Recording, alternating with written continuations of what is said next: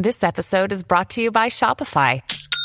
Forget the frustration of picking commerce platforms when you switch your business to Shopify, the global commerce platform that supercharges your selling wherever you sell. With Shopify, you'll harness the same intuitive features, trusted apps, and powerful analytics used by the world's leading brands. Sign up today for your $1 per month trial period at shopify.com slash tech, all lowercase. That's shopify.com slash tech.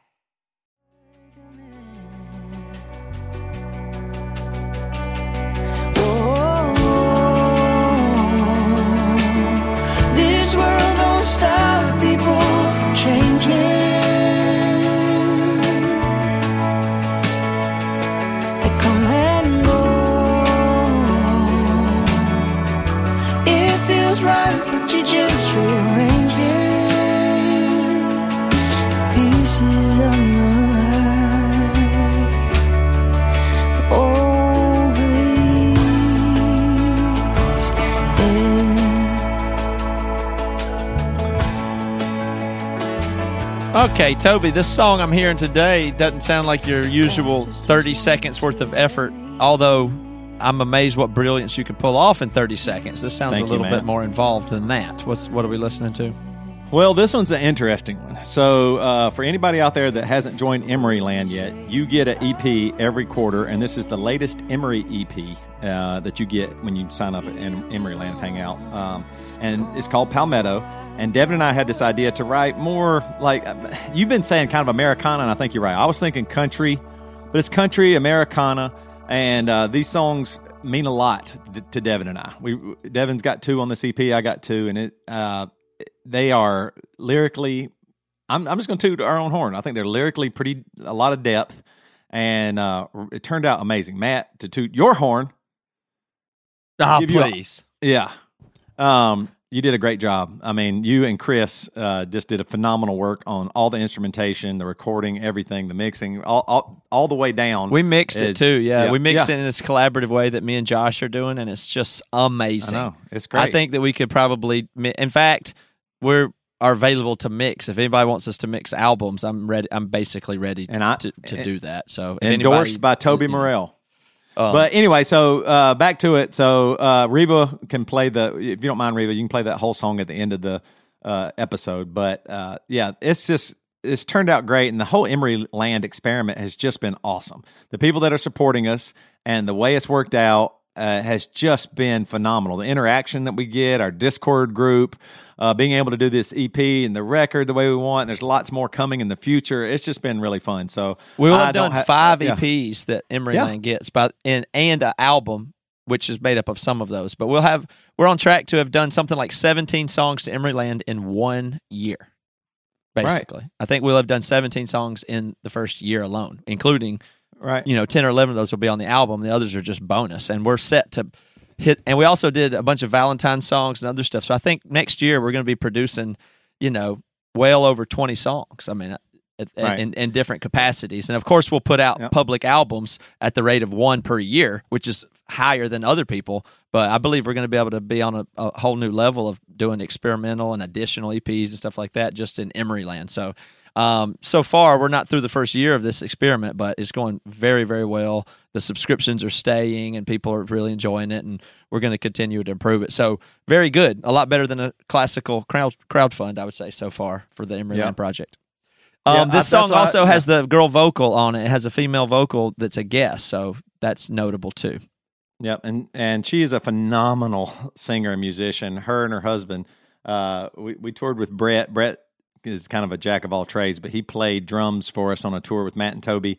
Just great people. They have a band called Handsome and Gretel, and Gretel is the lady that sang on this song. And I mean, you just hear it's just it. I just couldn't believe it when I first heard her singing the words I wrote. It, I promise you, it almost felt like I should. I thought I was going to start crying and I thought I should, and it just felt uh, it was just such a it was a great moment where like I wrote lyrics and was trying to convey a message about the, the this song is those, those lyrics I wrote for a female lead, and that, this song is about a father and a daughter, and they're singing together, and this is her part, and Gretel just d- destroys it. It's amazing. It's it's so beautiful. I, I couldn't have been more happy uh, about how good she did. So yeah, check them out too. But yeah, that's this song's called "Where Are You Going." Very good. Okay. Well, today's show, I got to tell y'all, is sponsored by Hims. So, Hims is a one stop shop for hair loss, skin care, and sexual wellness for men. Get your first month for free at forhims.com slash badchristian. Today's show is also sponsored by Hubble. If you want daily contacts at a price you can afford, visit hubblecontacts.com to get two weeks of daily lenses shipped to your door for just $1. Be sure to select our show in the post checkout survey. Okay, and then the last thing I have to say is anybody who is in the BC Club, which if you're not, just go ahead and knock that out first, and then you too will have access to the early bird tickets for the Bad Christian Conference, which is in Kansas City on June 5th, 6th, and 7th. And so a lot of people in the BC Club are already going before we announce the speakers and the exact format and the exact details. And I'm still going to save some of that information for next week. And I believe next week we may have some stuff to say and some uh, early bird tickets on sale for the general public. But for this week, just the BC Club. So if you join the BC Club, you can, I don't know, what does it cost you? $7 a month, something like a coffee. And uh, you would already save immediately $50 off your BC Con ticket and have it. So probably a good deal. Um, that's all I got. You ready to roll on farther into the episode? Yeah, I got some stuff to talk about. All right. Welcome, welcome, welcome to the Bad Christian Podcast. You know what this podcast is about? It's just delivering great content. Content. Matt- I'm allergic remember- to that word content. Do you do you remember when content started being thrown around? It, it was, Yeah. it's it, you know, just like it, the same thing as uh, you know. There's always these hype words or whatever. You know, like un- unpack. They do that in church and yeah. stuff like that. But I remember uh, content. Here's your con and content. You know, it just covers everything. That way, you don't have to say making a funny video. You get to say content, which makes it, it classes it up a little bit. You know, I mean, you know- people you know I mean? making cat videos got to start saying, "Well, I produce content." My content's really buzzword. important to me, but Yeah. it's just them shaking their butt in a thong. But it's the it is content. They're right. Well, it's uh, I don't like it. I always thought when people start talking about uh, art as content, then you've downgraded it. So I've always had a problem with that. That's when I say when I'm allergic to it is like there's people in bands and they're trying to create music and art ostensibly, or at least that seems like what they're trying to do. But then Yeah. they start referring to everything as content, and I go, "What kind of little business strategy do you got there, pal? Right. Like, what are you talking about? That- it it it makes me that they blur together all the content and it devalues the art i think and eh, or Yep. it, it implies that that it's just some even the song or the or the video or whatever it is is a piece of content in some business funnel and that i just always rubs me the wrong way. But i think more of the way to look at it is every your content itself should be art or else why are you making it? I don't really know. It- i don't know i don't know what those definitions are. And i know everybody uses it in weird ways but that content buzzwords always drives me crazy but Well, we're you your home it- for irreverent christian content well, it'd be hard to say that uh, irreverent Christian art. Oh, people don't like that one either, right? You I what know mean? Even though I feel like I, I know people will make fun of me for the rest of my life. I feel like this podcast is art. I feel like we are trying to capture something. the I really then. do. So you can make me fun. You can make fun of me, but. Speaking of content, so uh, no I've been doing this- defend it as art I, real quick give me give me tell me why this po- Okay. how is it art okay i believe that art captures you have to kind of give something up and yet for example you have to give up or allow yourself to be vulnerable to criticism and to have to go against the norm because to create real art it cannot just be a copy of something else.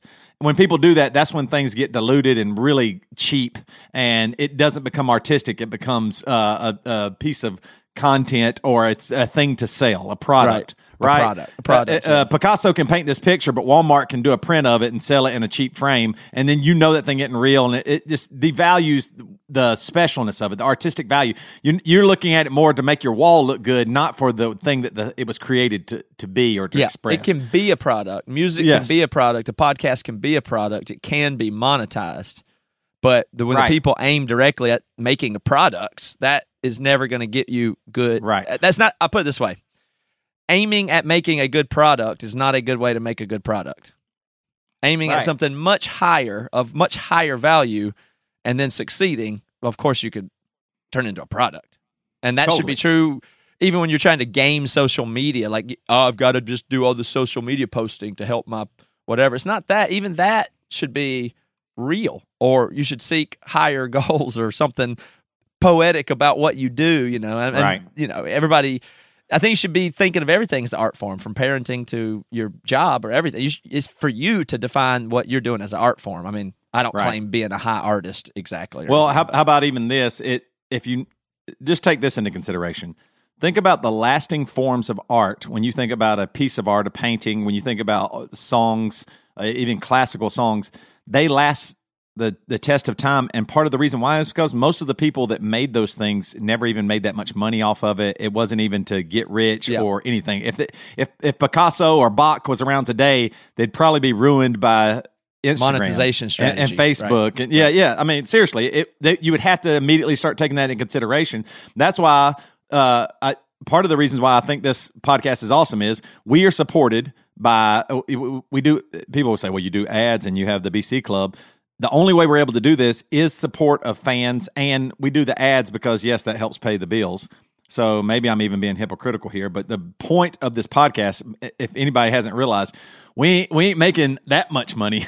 we hadn't got that rich, and we're able to kind of say whatever we want in the face of everything we want. I worked when we started this podcast. I worked at a mega church, and I still uh, said what I wanted to say because I knew I had to. Mm-hmm. I did, and eventually I knew. Wait a minute, I have to leave the mega church because what their mission is and my mission ain't, ain't the same. And so I think the value here is I, I'm not against artists getting paid. In fact, I mean I, I think artists should get paid more. I think it's that valuable. The problem is if your goal is to get paid, that's when it starts Yeah. getting becoming the product, and that's what I think a lot of people. It, you know, you want to make a living. There's a difference in making a living off uh, the thing that you're passionate about or, or, or highly skilled at, and that being your only Oh, goal. no That's why it. you know MLM schemes and uh, a bunch of uh, quick sales stuff online is always it feels so shitty because it is it, there isn't anything real there. It's not uh, authentic or meaningful work. It really is truly about the dollar, which a dollar has no intrinsic value.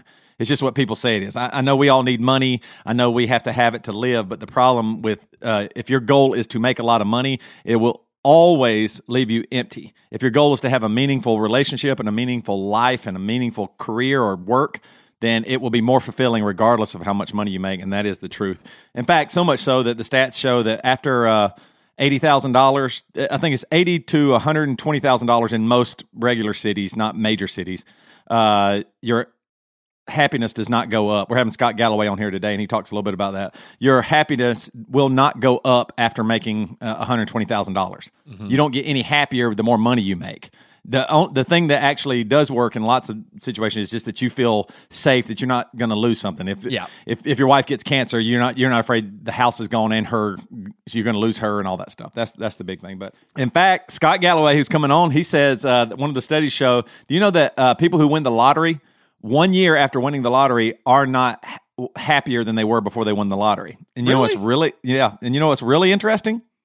People who have catastrophic uh, accidents like and become maybe paraplegic are one one year later aren't aren't less happy. Right. They're about the same that. amount of happiness as they were before, which is is wild. It just shows you the human spirit. Like you lost everything, and maybe it puts some things in perspective that you didn't know. I mean, it's it's really crazy. I, that brain in all of our heads is so wild. All right, you've heard me talk about this before, so what are you waiting on? Seriously, dudes. 66% of men start to lose their hair by 35. Age 35. You're a young and you're a kid. I can remember 35 like it was 20 years ago.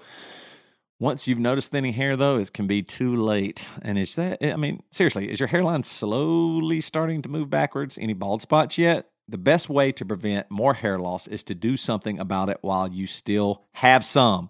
Guys, you don't have to turn to those weird solutions or do nothing. Seriously, forhims.com is a one stop shop for hair loss, skincare, sexual wellness for men. So it's time to write a new chapter, one in which you have hair. There's no snake oil pills or gas station counter supplements.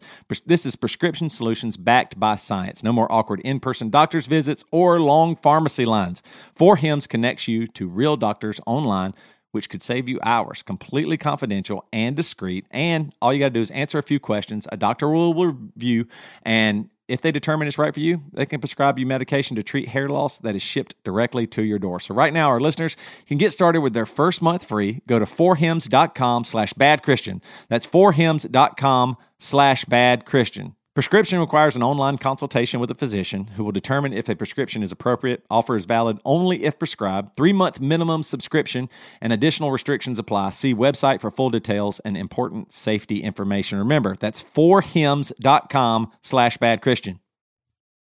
So I've been doing this uh, fasting, and it's been clearing up my head and giving me some more energy. I've been doing a 20 hour fast this week with you and with Devin.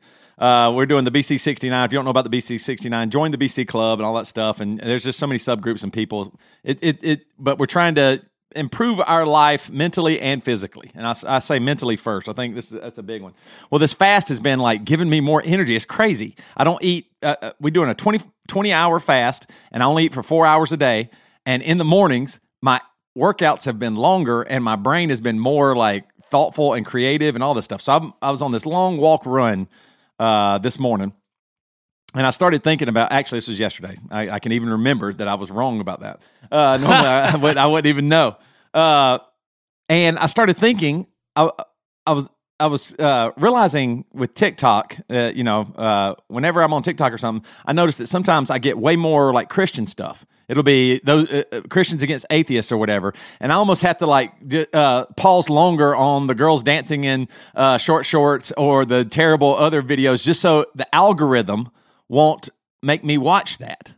Uh-huh. Right, the algorithm knows the TikTok algorithm, same as Facebook, same as you know Instagram, all of them they see what I linger on or what like because I'm certain there's times where I'll stop listen to somebody it, eh, just out of anger about what they're saying about the Bible or how they're using it or what they're doing. And so the TikTok algorithm goes, "Oh, this is what he's interested in. We'll we'll give him more of this." Mm-hmm. You know, mm-hmm. that's what that's what the algorithm the algorithms do not care about you. What they care about is uh, hopefully eventually they're going to sell you something or get you something that you want so they can, you know, do the ad or whatever it might be. So I realized it, it's funny just from TikTok, and then if you go on Instagram, and then of course on Facebook, uh, I was thinking about how much content there is about God, and then that made me mm-hmm. come to this conclusion. And a lot of people might be frustrated by this, but just hear us out, hear me out. I think that uh, churches are just content creators, and they have been the entire time, and and we didn't even know. Uh, churches, uh, and I so I did some research. I went on and found some uh, Pew, uh, the Pew, uh, what is it called? Pew Forum, uh, some of the Pew research, and um, I wanted. I, I, just typed in on Google. I was like, "What? How many sermons are online?" I just wanted to know, and I couldn't even find it. And I think it's un, an unbelievable amount. But there was one test on on the Pew Research site, the Digital Pulpit, a nationwide analysis of online sermons. And so here's they found uh, a database between April 7th. They created a database between April 7th and June 1st of 2019, and they found 49,719 sermons shared by 6,431 uh, U.S. religious congregations, nearly all of which were Christian churches. Right, and that so that period included some of Lent, Easter Sunday, and several fo- and several weeks following Easter. So just during that time span from April 7th to June 1st, they found basically 50,000 sermons, mm-hmm. right? Mm-hmm. In the mm-hmm. U.S. The U.S. Um, that is a phenomenal amount of sermons. And we're, and we're talking about sermons. Uh, j- I mean, uh, the internet's full of stuff, but that is, uh, I, I couldn't believe, and that's just this study. That's from 6,431 churches. This is not all the churches that are in America. This isn't even that long of a time. So imagine if you expanded it to all churches that could put content on their website or on YouTube or will whatever social future. media or will in the future. And uh, and it started it made me start thinking, wait a minute, I'm just noticing this now because we have the internet. But when I was growing up, the church that's definitely what they were. They were still content creators and they were basically using an algorithm to get me to come back. They mm-hmm. they knew what I wanted, and it must have worked. Yep. When the pastor preached about hell, more people came the next week. Or when the pastor preached about love, more people came the next week, mm-hmm. right? And so well, the pastor is analyzing and reading the data. Uh, even in you know when I was in elementary school in the early 80s or whatever and understanding wait a minute if we can uh, if we say this this and this this keeps this amount of people here potentially could even grow or at the very least this content uh, keeps me in charge of these people. It, it or maybe I shouldn't say that. It ke- helps me to influence these people. It's probably Influence is the better- right word. Influence and Right. persuasion are the word that I think that's important to flag. Uh, I even see books. I mean, it's weird because you'll see Christian books that talk about the use of. I, I, I've looked at them on Amazon. There's a lot of Christian books that talk about narrative control, persuasion, and influence, and they talk about it in the same terms that Steve Bannon would, essentially. Oh wow. Do you know what I mean? Like like Steve Yeah. Bannon, for instance, would be like the ultimate uh, church guy. If he, you know, that's who you would want, no matter what. Oh, if yeah, you wanted your church to succeed, you just get Steve Bannon and let him do persuasion and narrative control and all that and spin. And so I think both content and that are things that the church is specialized in forever. And I, I learned that at Mars Hill. Uh, and I keep trying to tell people this. I don't think people still get it yet, or it doesn't matter. Um, it's a it's a kind of an uncomfortable truth, but being near that collapse, it, it became very aware. A lot of the behavior that happens online today with narrative control and spin and activism and stuff like that. Yeah. I mean, that was that's all it was. Like Mark was an expert at it. Mars Hill had all that stuff dialed. They were just the the greatest at it, and it worked super well. And then we saw it fall apart, and then we've seen it unfold in culture, and every activist group start to act like that too. And so it, give, it gives me a little funniness to think about it that way. That it's like both algorithmic content creation and narrative control, the things that are dominating our society now, are actually things that the church has been dominating silently forever. And they're not, and so we always think Right. of the church as, oh, they're just silly. That old carpet in the '80s room, and the worship music's ten years behind. The silly little church. They're just, they just, you know, they're behind on culture. No, they're way Right. ahead. They're way ahead. You don't get it. Way ahead. They're they're what they're the model that the other people are copying now. That is the timeless, evolved model of control that they specialize in, and I, you know Right. that's just that's just kind of a, Well, a, I a wanted zoomed even- out analysis. I'm not accusing a certain church or type or whatever. Oh, right. I'm not saying. Well, you know. well, uh, what I- what I the bigger picture here is I, I was just thinking all the content that has been created that wasn't on the internet pre-internet time that influence affected my entire life and many of the people uh, if not most of the people who call themselves a christian or even a, s- they're spiritual or whatever and that influence I didn't even realize. For example, uh, this study it kept on going. Uh, there are certain terms that are that uh, some dis- distinctively evangelical terms include variations of the phrases of the phrases uh, "lose salvation," which is used in eight percent of all sermons. Eight percent of all those sermons, uh, and then uh, trespass and sin was used nine percent. Home and heaven was used 8%. Now, here's one that really got me, and it made me realize the serious influence and how uh, let, let me say the data first. Uh, pastors at churches with 200 or fewer members cited specific books from the Old Testament in 6% more of their sermons on average than those at churches with more than 200 members. And I was like, huh, why is that valuable? What does that really matter? Why? I, I guess the small churches use the Old Testament more, but the Old Testament is way more harsh, way more brutal, uh, way more offensive to, let's say, same sex marriage, homosexuality, uh, on, on the sin side. And those small churches with those small groups of people in the hills of Greer, South Carolina, where I grew up, I was hearing the Old Testament preached because it was in relation to sinners and going to hell and sin. I bet The New yours was higher than six percent of the Oh, uh, right. increase though. So so what I'm saying is they they got me early and they used the content to influence me to keep me in this bubble so I wouldn't find out about other stuff. So much so, the same Christians that I grew up with told me to stay away from evolution. Evolution is bad. They're going to teach it in schools. I can remember hearing sermons about it. I can remember hearing it on TV from family members, and when we go to different Christian events and stuff like that, uh, that evolution is going to ruin it. They're trying to take away our God. They're trying to do all this stuff. Not not once was I told to be uh, thoughtful about the data or the information, or to just learn. Right? It was only presented as evil. So That's- the, yeah, all, yeah. all the information that I was given, the content, the now, I mean, we might even be getting in here to propaganda language, but the all of this was Certainly. unbelievably influential. And now I think I'm seeing it even within social media because now with the prevalence, you know, the, the rise of the uh, internet, um, we are talking about algorithms and how data is is uh, put together, how we are receiving uh, our information, and what you actually are going for. Mm-hmm. So that I mean, uh, Netflix knows. Wait a minute, that episode just ended. We're gonna play the next one. Yes, it Let, seems so simple, but it's keeping you there, right? Yeah. Absolutely. Keeping you there is exactly what the algorithm does. An algorithm isn't some fancy computer thing. Algorithms like set of rules, basically, if this and that. It's just pretty you could build algorithms yourself of like, you know, just how to you operate in your kitchen. You could write one and then follow it.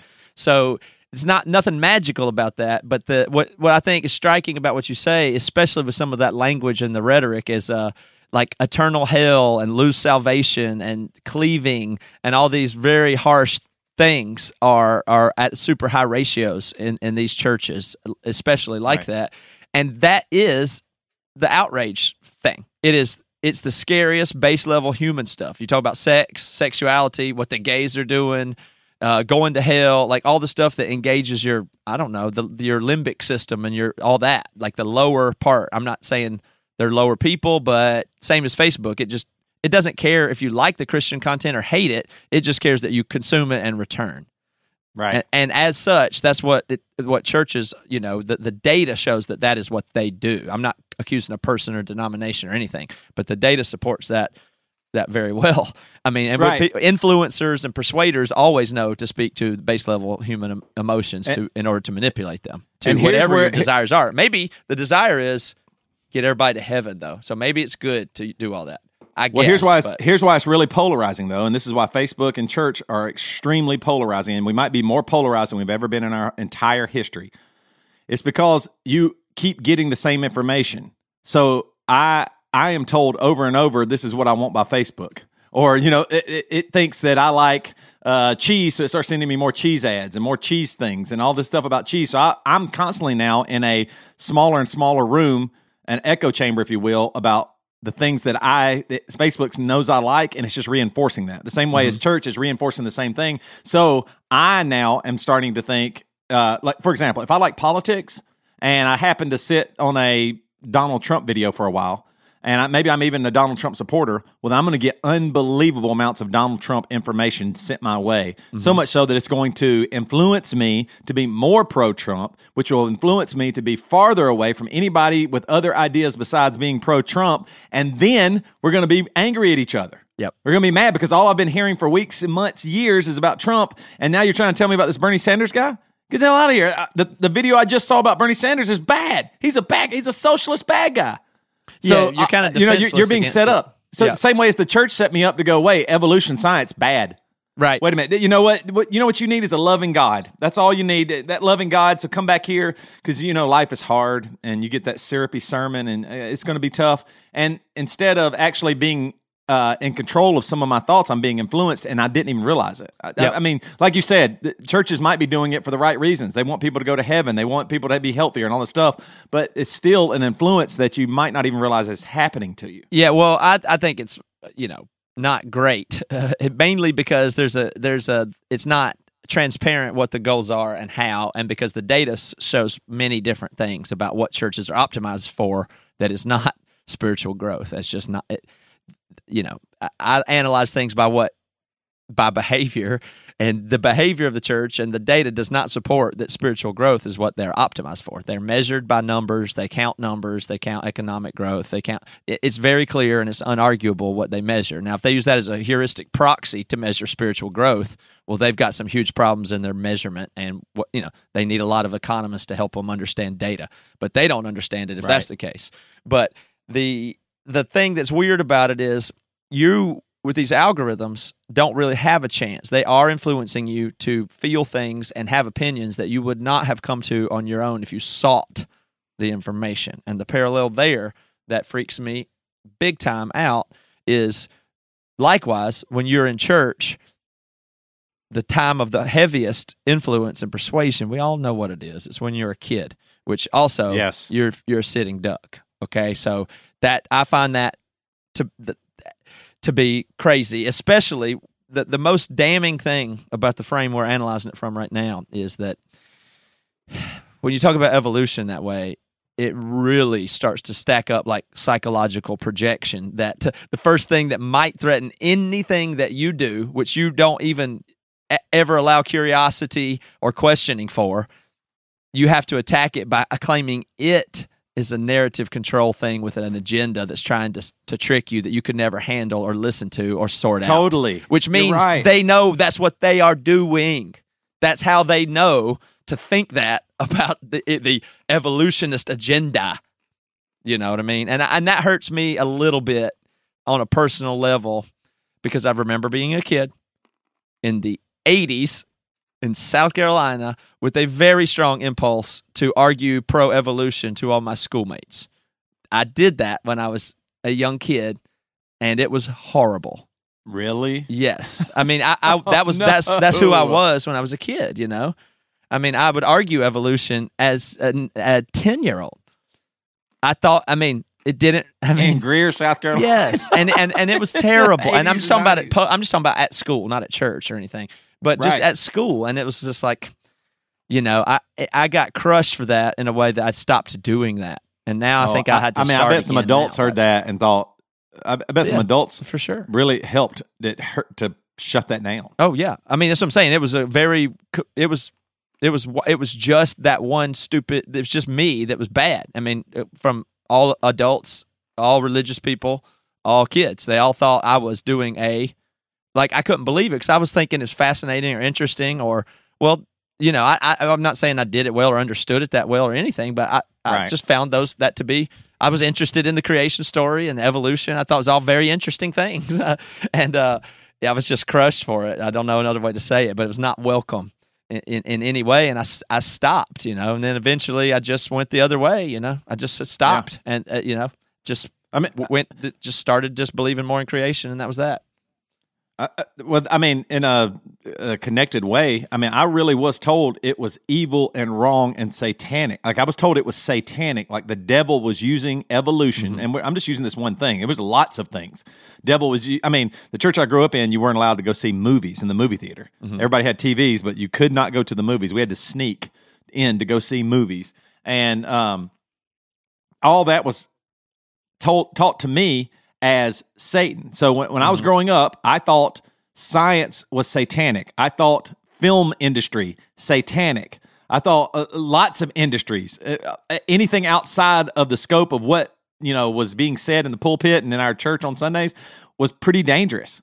Language, if you weren't careful, would send you to hell. All this stuff could send you know be super detrimental. Mine's kind of even on the extreme end. Now, just even roll that back a little bit. Still, I mean, do you know uh, the the the percentage? Uh, I had it here somewhere. I probably won't be able to find it this second. That church uh, people that attend church, I think it's like sixty nine percent of them vote and you don't think they're influenced to vote for a certain candidate by their church, even if the church isn't directly preaching about the a, a certain candidate, the the influence is you, you can't deny it. Well, you influence, you'd have a you hard know? time finding churches that had 50-50 voting by party Right. lines. I mean, you you find churches where they're all one way or the other. It's all you'd find. But at least 75-25. I, I bet that's a good stat. Somebody should try to look at that. Find me the churches where it's like the voting eh, between left and right is about 50-50. What church would that be, describe? Name name one.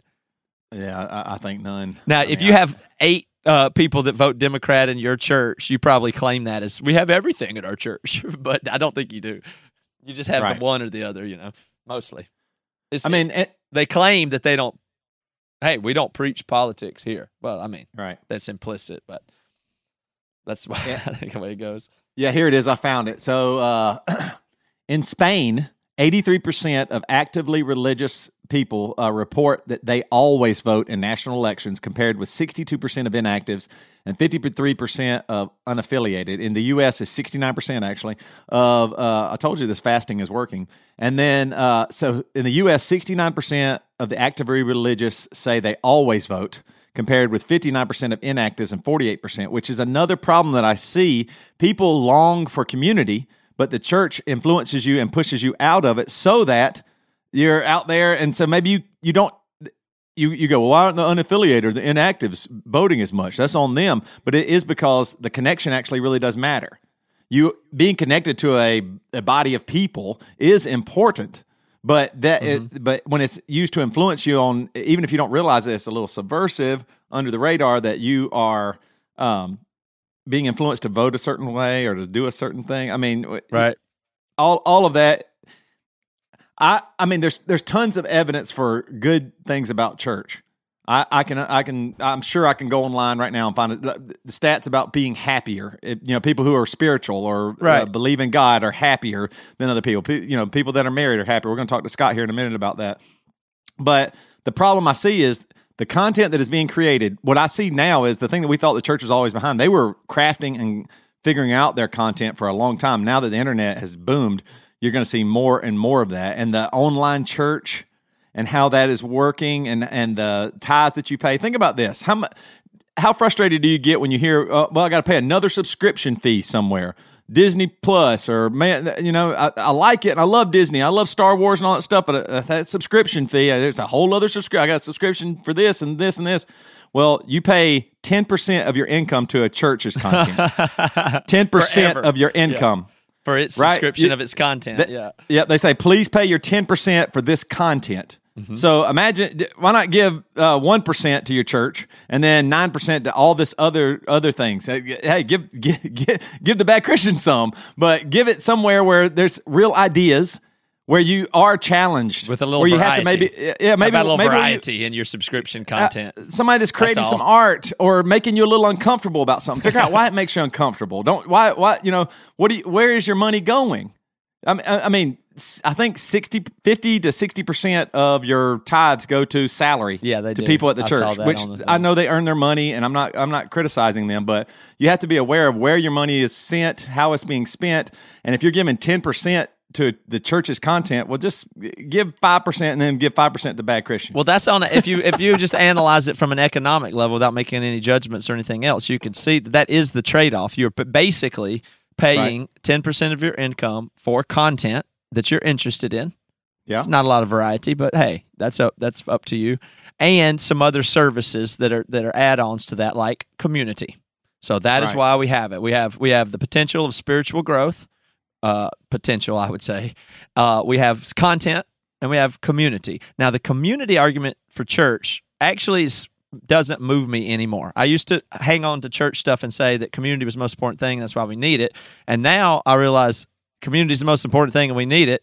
We better get to work on that right. because what the other part of the content and stuff it doesn't it doesn't have to be attached to that. I think churches and evangelicalism and in the American consumer capitalistic way specifically has really always been in the content creation walled garden uh, type of game that that, that, that Apple and Google and, and the other people are in that Disney Plus is in it's it's it's making content developing loyalty uh, trying to be proprietary in a way that you only get stuff through them, including vertically stuff like uh, not only the content but the community.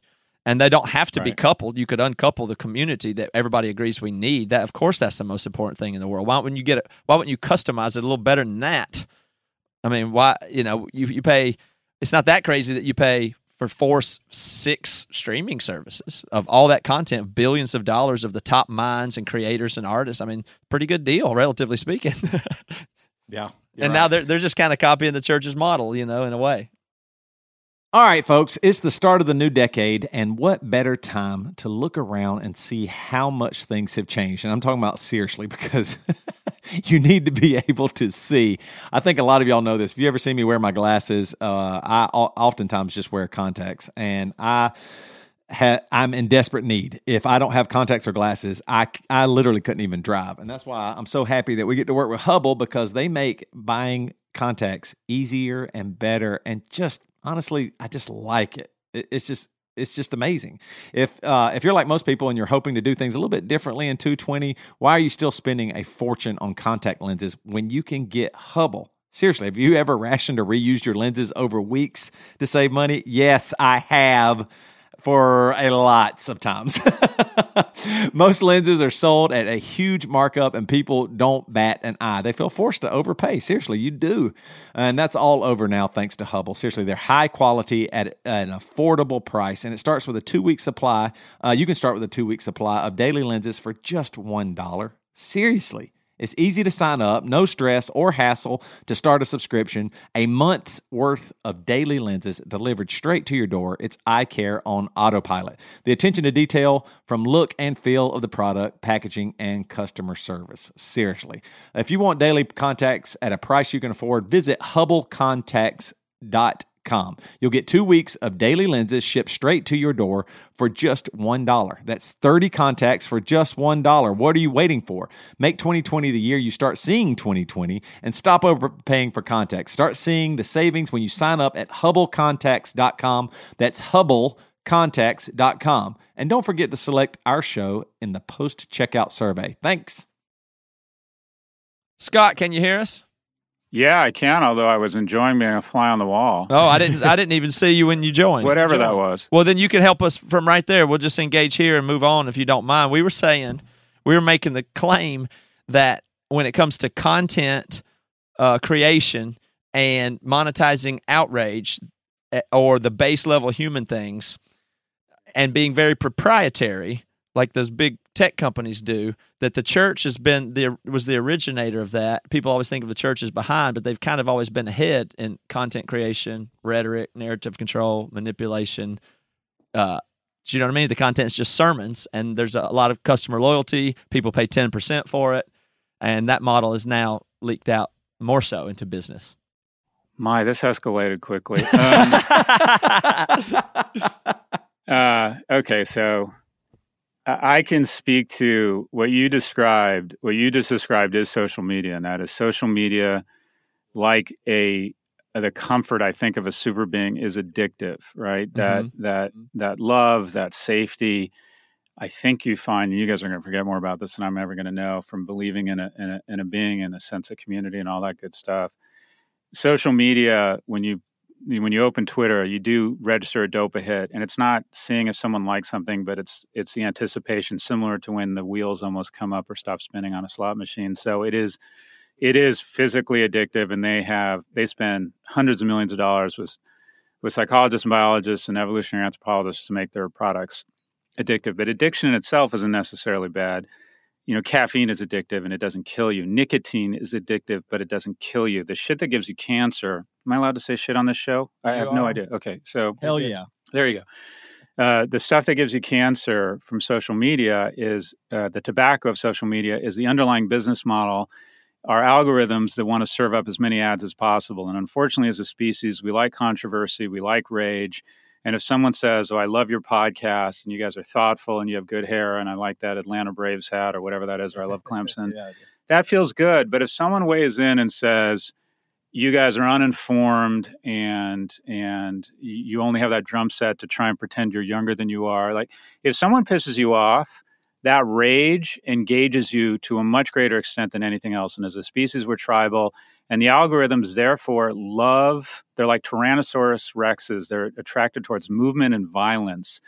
Mm-hmm. And when someone posts content on anti vax, Holocaust denial, or climate change, it, it immediately draws rage, a lot of engagement, a lot of enragement, and more Chobani ads. So you have totally non sentient, non biased algorithms that are basically trained to foment rage. And then you insert organic intelligence in the form of foreign intelligence, foreign intelligence wings of foreign governments that see opportunity for division with the US. And I realize I sound paranoid right now, but just because I'm paranoid doesn't mean I'm wrong.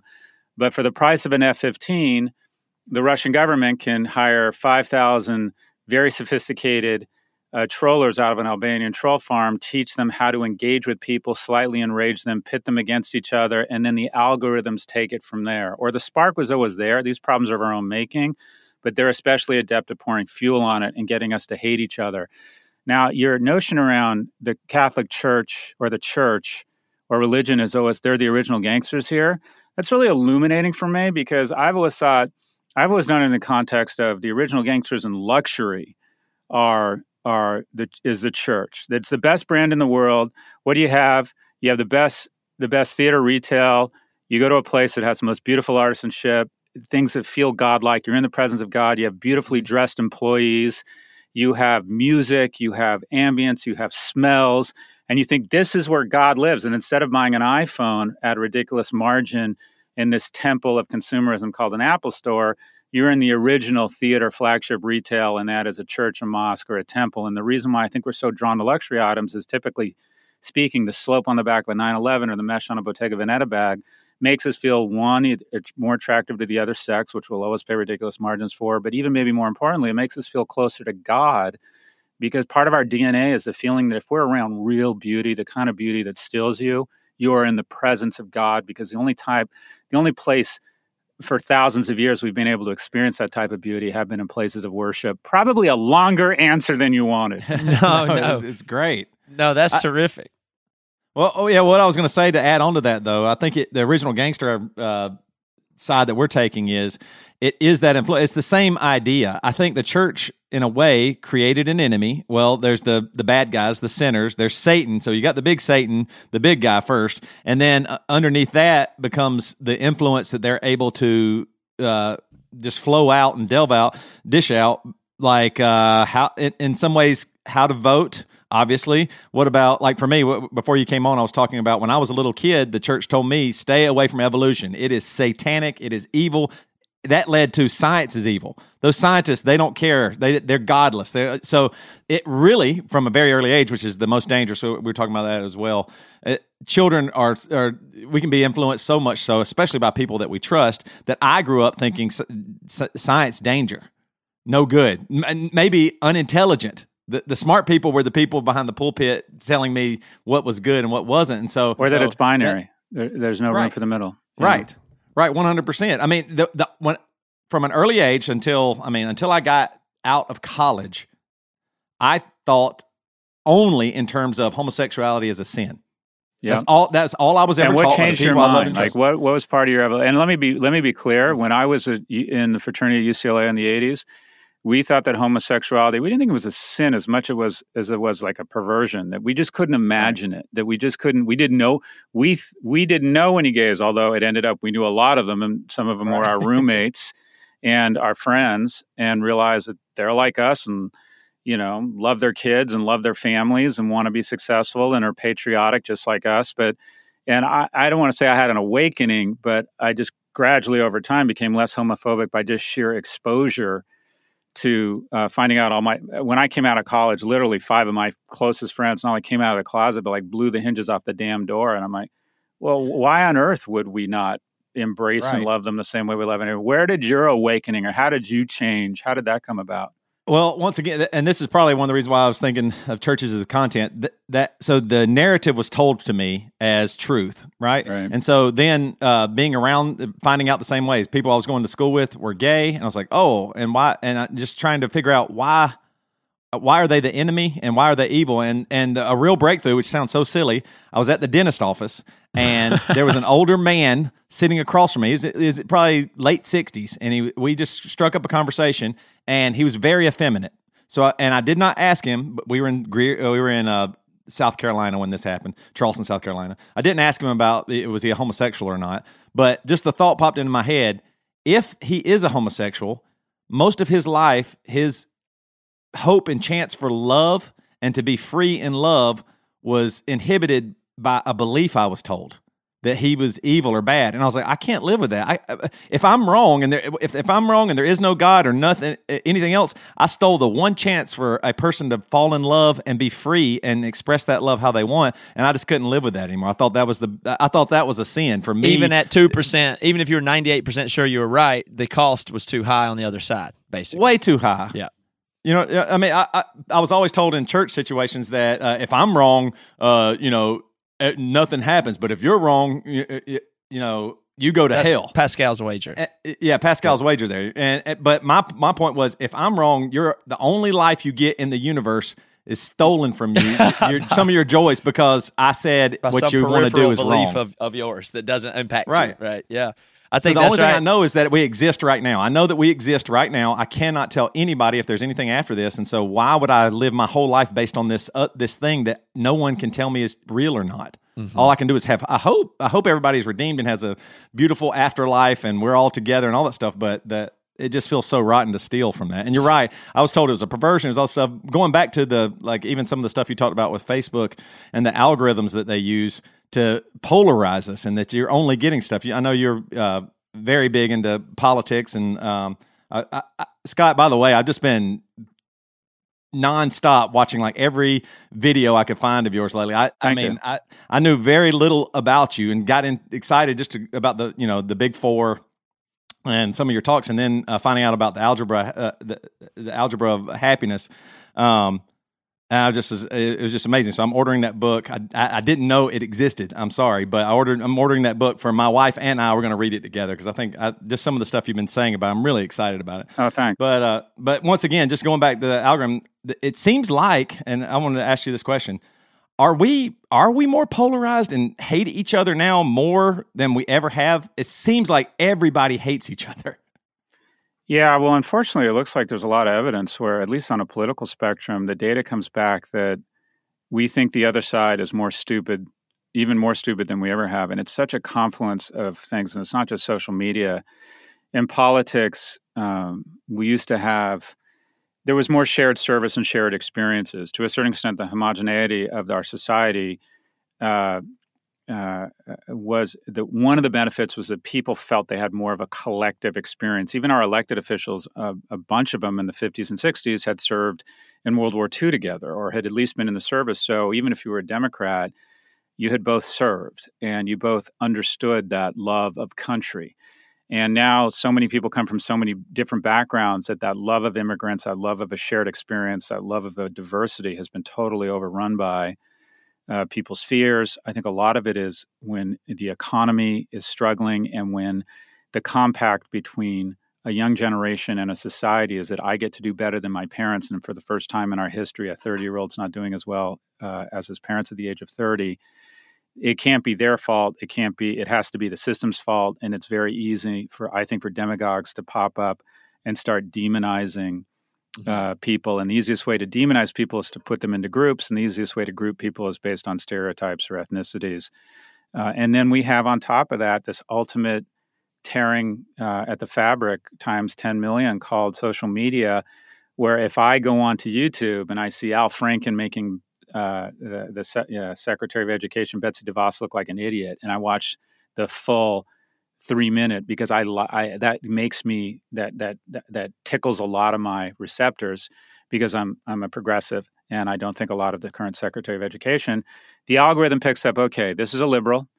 Uh, he likes it when when liberal people make conservative people look stupid, and so sooner rather than later, my entire right rail of recommended videos is progressive people making conservatives look stupid, and so I begin to believe that that's the reality that the world is a series of of a, a series of issues that conservatives get wrong and that our job is to be angry at them and make them look stupid. And the exact same thing, I go on Fox News regularly and I'll watch myself because I'm a narcissist on Fox News and I see that the algorithm gets confused and starts serving me up conservative comment yep. where it's a conservative yeah. making a, a progressive look ridiculous. And we all have opportunities to look ridiculous or make the other side look ridiculous.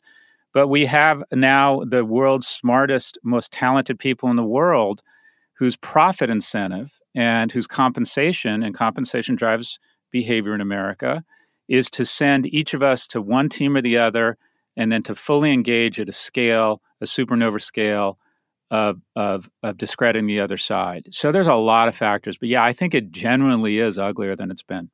I think that that's also ties to the church thing in that if you say the easiest way to do it is skin color, and that's just because it's the most obvious or something, right? Just the just nationalism or something because you can see it, it's right in front of you. And I'd say that's a very vertical axis of that, and then the horizontal one would just be God and Satan. Do you know? It's the same kind of thing. It's just the easiest. The pattern there is just to to polarize with the that's Satan or it's God or it's black or it's white or it's this this or that. And so th- those those maps are, are just playbooks that I think could are being used over and over and in deeper and more insidious ways, and it's making us less happy. As in the t- the teenage suicide rate, especially for girls, is way up because of exactly this. You think? Well, there's there's a there's a lot of factors around that, and uh, one of my colleagues uh, here at NYU is a guy named, named Jonathan Haidt, who's done some fantastic work, and he has a book called The Coddling of the American Mind. But we have an, uh, skyrocketing levels of self harm and suicide among teens, and I think that is. Do you guys have kids? Yep, three yes. each. Three each. Okay, so you know the fact that I'm on your podcast means it does well. You probably you both sound like compelling. You're both compelling, like smart people. You obviously went to Clemson. You're both good looking guys. You probably make a good living. And we're famous Christian punk emo uh, guys, by the way. that's the one other factor that helped us see the yeah. world a little bit. Is we toured in a Christian uh, punk Rock band, band. for that's like the that's like the worst boy band ever invented. I know, right? but the thing the thing that can take us off track, and you guys all look like you're in thirties. You're in your thirties, so you're probably healthy. 40s. The thing that can take us off track faster than anything is something comes off the track with one of our kids.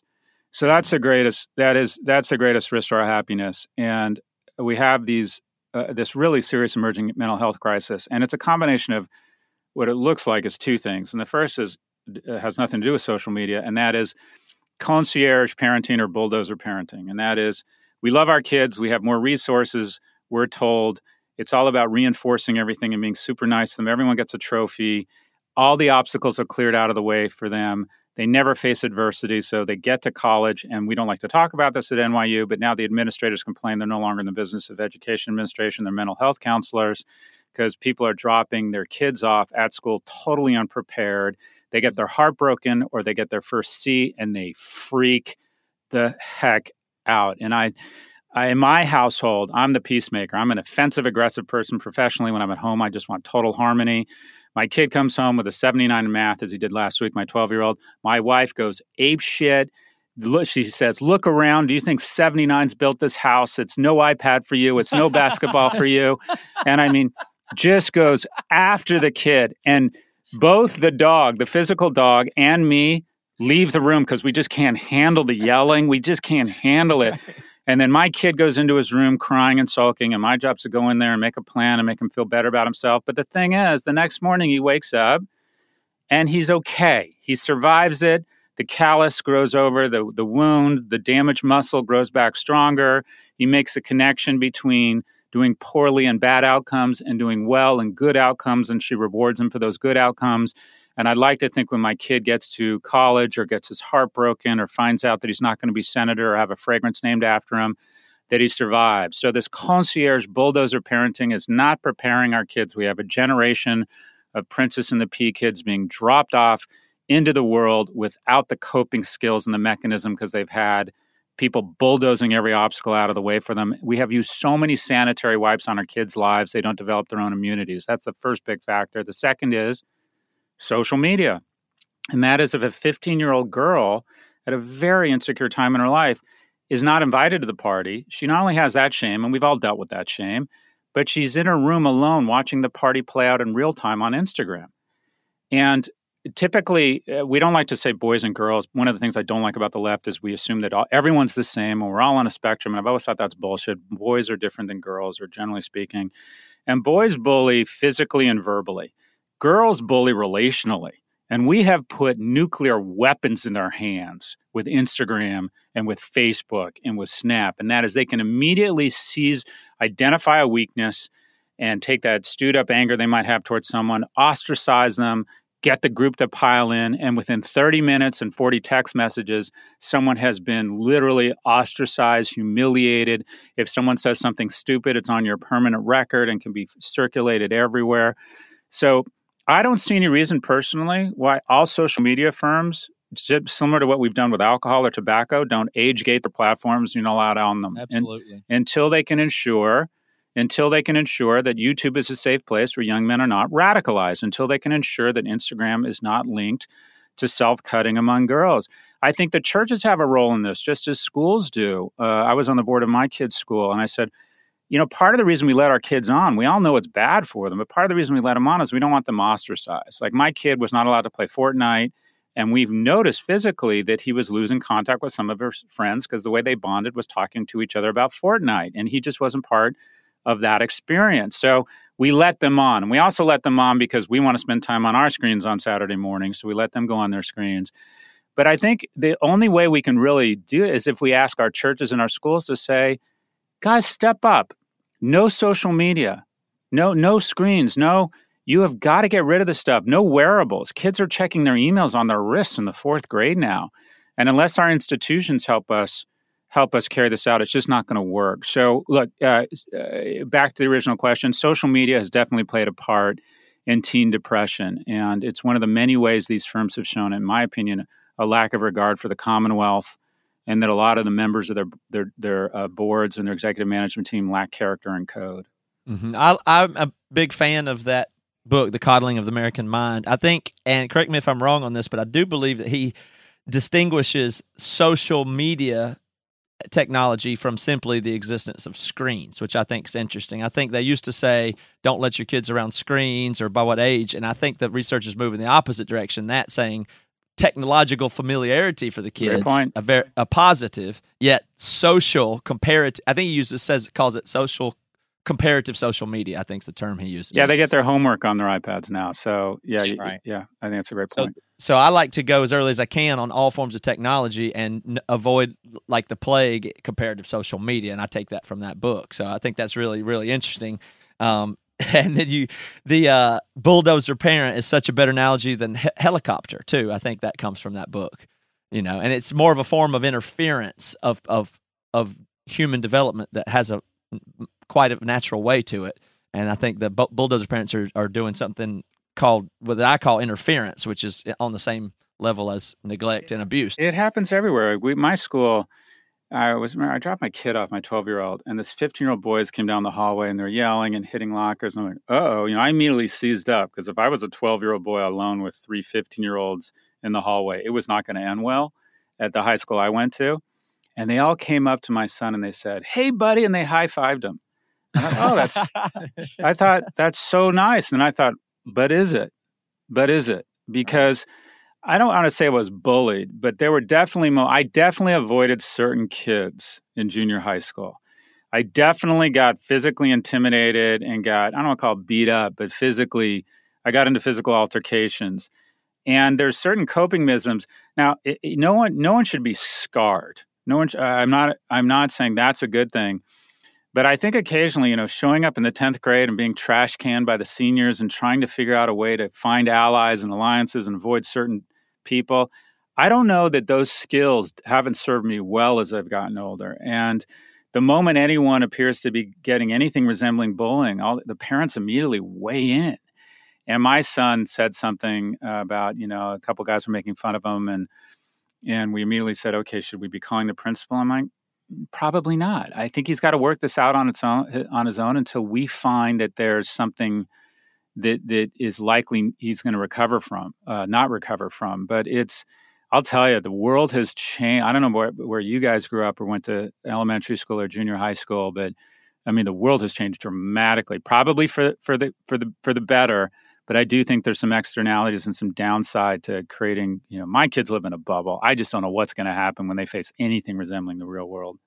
Mm-hmm. Yeah, I agree. I, growing up, we, we, Matt and I grew up in Greer, South Carolina in the 80s. And, uh, I, I can remember play uh, when we, when I would go out to the playground, we were allowed to like actually myself and the other boys were actually able to wrestle each other, and it was pretty physical, and there was a lot of touch involved. And the teachers, you know, it's almost like a referee at an NBA game, letting just let them play, you know, when the finals are happening or something like that. Like it was, I, I just remember that. And now it doesn't feel that way. I feel like everybody said everybody's afraid of touch in a way, and understandably so. I get it, but I, all of this I, I, was is kind of bringing me back to this thought of is part of this bulldozer parenting or the helicopter parenting is it is it because of the the internet? Is it because of webmd? Is everybody have so much information that you just are going to be scared and influenced to be scared all the time? You know it's a it's a fair question. It's not my domain expertise. I don't know what has brought us to this point. I just don't know. I, I don't know how we how we got here or what the the social norms are that we're just so over involved in our kids' lives and so protective of them and you know and it does to a certain extent seem to be backfiring. I, I don't know how we got here. Do you guys well, i'm just curious what role you guys think the church and religion has had in all this.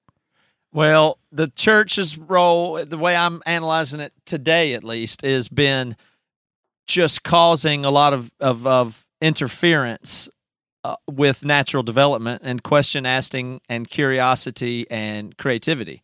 I think those things are inhibited by uh, authority systems and nervous parents in the same way. and they disarm people from being able to discover things and solve their own problems in unique ways, basically. And that's without being prescriptive for what one ought to believe, but just according to whatever it is that they would naturally do. I think that that is, uh, you know, that creativity is seems to be the answer to many of these things, and it seems like that's the thing that's often limited or crushed by what I would call bad authority. I, I, would think as content creators, one thing that churches and I would say maybe even pastors have realized. I, I worked at two mega churches. I, I, sing, so I was a worship leader at two mega churches. One in Seattle that collapsed, and one that I left in uh, South Carolina. And one of the things that I realized was, and especially even like studying other pastors, is that the I, pastors have learned that uh, almost like a self help sermon is really valuable to people. That uh, sermons, a lot of times, especially in the evangelical world, let's stick with just evangelicals, is more Tony Robbins than anything you know. Uh, hard theology or anything like that. It's more about you, life is hard, but if you keep believing, here's three ways that you can improve tomorrow or your family or something like that. Um, and I think one of the things that it leads people to, is is that self help thing is that it's in, I think it's influencing people that life is hard and bad and you have to have God and hope. And if you just do these steps, that life will get better. But it doesn't actually teach you real skills, like you said. Like maybe you have to go through bullying.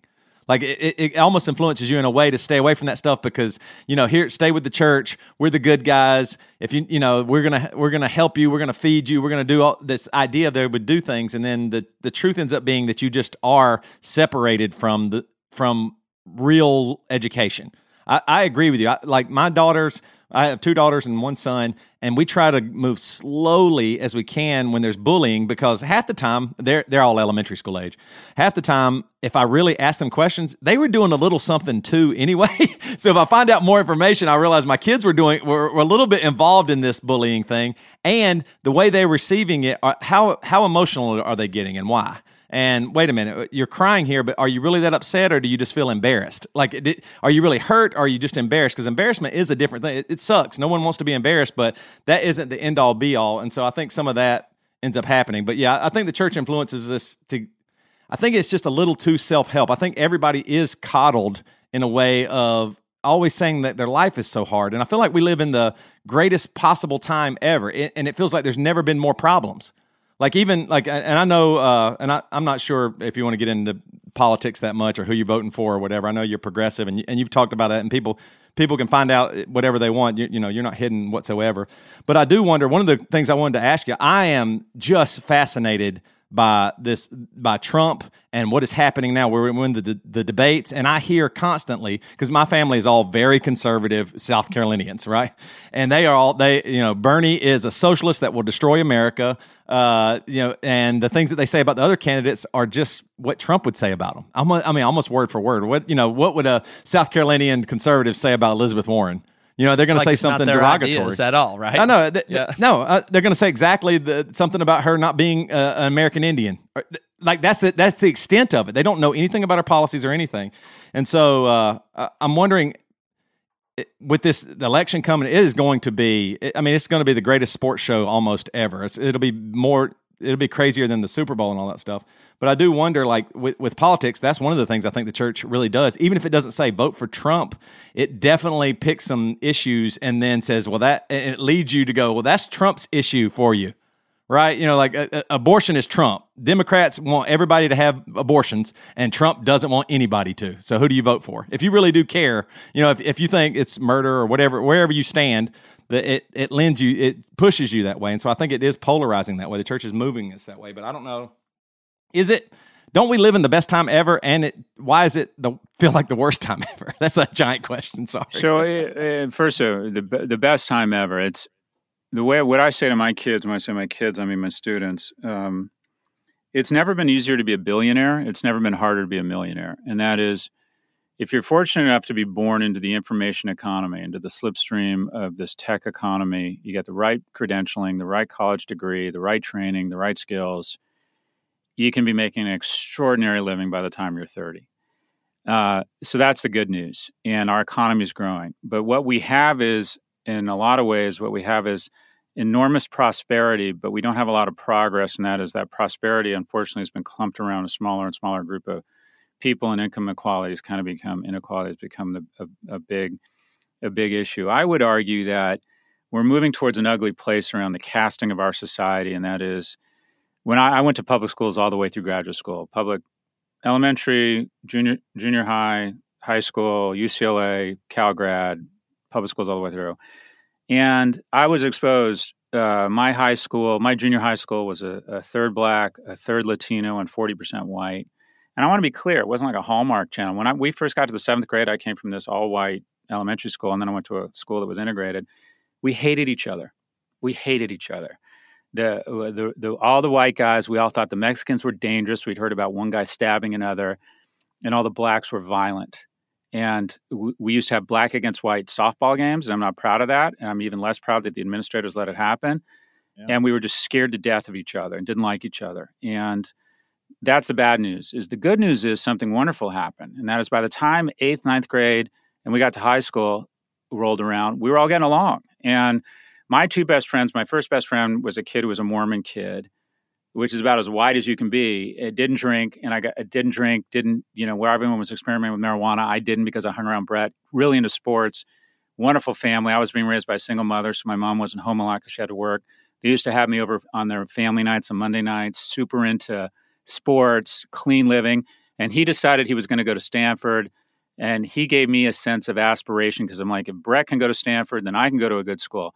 My other close friend was a kid named Ronnie Drake, was a black kid who was middle linebacker for the University Warriors, our football team. And I remember in the 11th grade, him getting his neck hurt. And this kid in the 11th grade, six foot two, 190, just like a physical, just an incredible athlete. And after the game, him sobbing, I'm like, it's not a big deal. You're going to be fine. He's like, next week is when the scouts are here.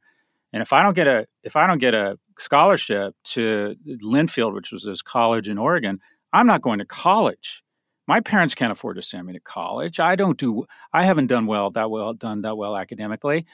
And the fact that I had exposure to different groups just created a sense of empathy and aspiration that has that really helped shaped my life. And I also had access to to the one of the greatest institutions in the in, in America, and through the generosity of the University of, of, California taxpayers and the Regents of UC, got a free education from the University of California and Berkeley. So this empathy, this casting and free education, and not casting, the integration and um, um, subsidized state education just changed my life. The reason I'm here with you guys is not because I'm remarkably talented you know, I, I think I'm very talented. I'm a mod, I'm I'm a top one percenter even, but that puts me in a room of 75 million people, the population of Germany. The reason I'm here with you is because America gave people empathy and aspirations by mixing us, and two gave us gave me at least free education. No, all of both of those things are going away. Berkeley is now fifty-eight thousand dollars a year to go to graduate school there. My high school is 90% Latino now because all the white kids and their parents immediately took them out because they were scared of that transition process when we didn't get along and we were fighting each other.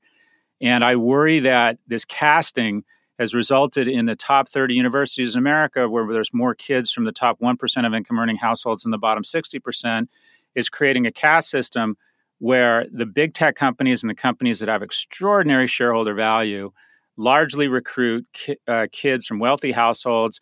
Who recruits from the top universities? The best companies in the world. So who gets to who gets to enjoy the remarkable the remarkable prosperity? Basically who gets to be the innovators? It's simple. The kids are rich people and i worry that i'm part of the problem that public education has lost the script that we see ourselves as luxury brands no longer as public servants i'm worried that taking our kids out of elements and uncomfortable situations where they get to mix with kids from other demographic groups is making us less empathetic. So, yeah, it's never been better. It's never been a better world if you have the right credentialing and you're in the right zip code. But I think it's a less better world for the American middle class and the unremarkables, of which I was one of them. Mm-hmm. I think that makes a lot of sense. You do a lot of talking about spouse choice. Can we spend a little time there? I think that one's very interesting. Yeah. So uh, I, I, wrote a book, Algebra of Happiness, and it was largely because uh, the way I write books is I take my most popular class, I do a video on it. I did a video uh, on the four the, the platforms, got a bunch of views, wrote a book, and then I do a class called the Algebra of Happiness, where I try and distill best practices around happiness and my observations into a series of equations. And then did a video, got 2 million views, wrote a book, Algebra of Happiness. And one of the things is I asked the kids, what's the most important decision you'll make? And because I teach second year MBAs, average age 27, 28, they say stuff like the industry you go into or the economic cycle or what or you know what business you plan to be in or where you live most important decision you'll make hands down in terms of your happiness yeah, in terms of what's in your control, is who you decide to partner with the rest of your life. Uh, specifically, your spouse, even more so than your spouse, who you decide to have kids with. Because once you have kids, you're in someone's life for kind of call it a quarter century. And then the research is then, well, okay, well, how do you pick the right spouse? And it typically comes down to three things. It's like, so affection slash sex, physical attraction. That's important. Those things are important. Identifies the relationship as singular. I find that young people spend about 80% of their decision capital on that kind of one thing. Who am I into who do I find attractive, who am I drawn to physically on a on a kind of a, a primal level. The second is values, and I'm sure you guys talk about this a lot. Where are we going to live? What is the mm-hmm. role religion is going to play in our life? I I don't think I could have married someone incredibly religious. It just doesn't foot to my values. I don't think I could marry someone that didn't have a lot of respect for my atheism. And I, we want to be involved in our parents' lives, but we don't want to live close to them. I, th- I think that gets in the way of a lot of relationships. How many kids do you want? Uh, you know, there's young people very rarely say, okay, what are the values? What's a deal killer? What isn't? And then the number one source of divorce. People say, I say to the kids, what could really take you off track? What could cause financial ruin at a business school? And they say, oh, illness. The reality is, illness is is a function of the aged. There's very few people in their 20s and 30s that get really sick. It doesn't happen a lot. The thing that takes kids or young adults off track, especially financially and professionally, is divorce. And so, how do you avoid divorce? The number one cause of divorce, and again, I say, what's the number one cause of divorce? And everyone guesses that it's infidelity. It's not. The number one cause of marital adjunct divorce is money, specifically a different set of value systems around money. So I would say to young people, you have to have an open on conversation around what economic weight class do we expect to be in? What is your approach to spending money? Where do you expect to be in terms of how much we spend and who is responsible for maintaining that level of spend? yeah, I agree. That's probably the number one thing that threatens my marriage because I married a just punk rock she I met her when she was 19 and she threw her Wendy's trash in a parking lot and I thought, wow, what a what a punk different alternative type of lady this is and fell in love with her and now we've got three kids and she wants these $700 car seats and all this stuff and would go to private school with the kids if we could afford like what happened? So yeah. so and i still want to stay the same way i was financially so i can feel that big time. So they'll change the the fact that ch- people are dynamic and change on you seems to be one of those problems some of the change you're describing though is just the very healthy maternal can- instincts kicking in right? She yeah, it sounds yeah, like sure. it sounds like she wants you know wants the best for her kids. The the but it's an enormous source of strain. And in a capitalist society, you're constantly having people more successful thrust in your face, and you also have, you know, a business class thrust in your face, and then there's 1st mm-hmm. class. A capitalist society is constantly motivating you to make more money and showing you amazing things, mm-hmm. no matter how much money you have. To wouldn't it be great to have that, you know, Fender guitar, and then I'm sure there's an even better Fender guitar. I mean, there's just mm-hmm so much incredible stuff out there and services that it's it's it's aspirational, it's motivating, but it's also humiliating and depressing uh, mm-hmm. over time, and a lot of self shame. That if you think of yourself as a, a, talented person and you grow up and you get some level of success, you're like, well, I want more.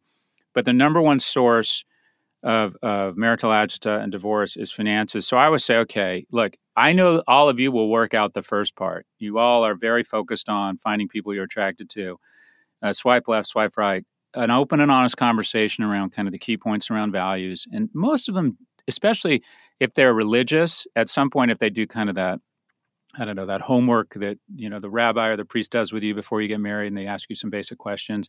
But the thing people don't like to talk about is money when they get married. It just feels crass. It feels weird.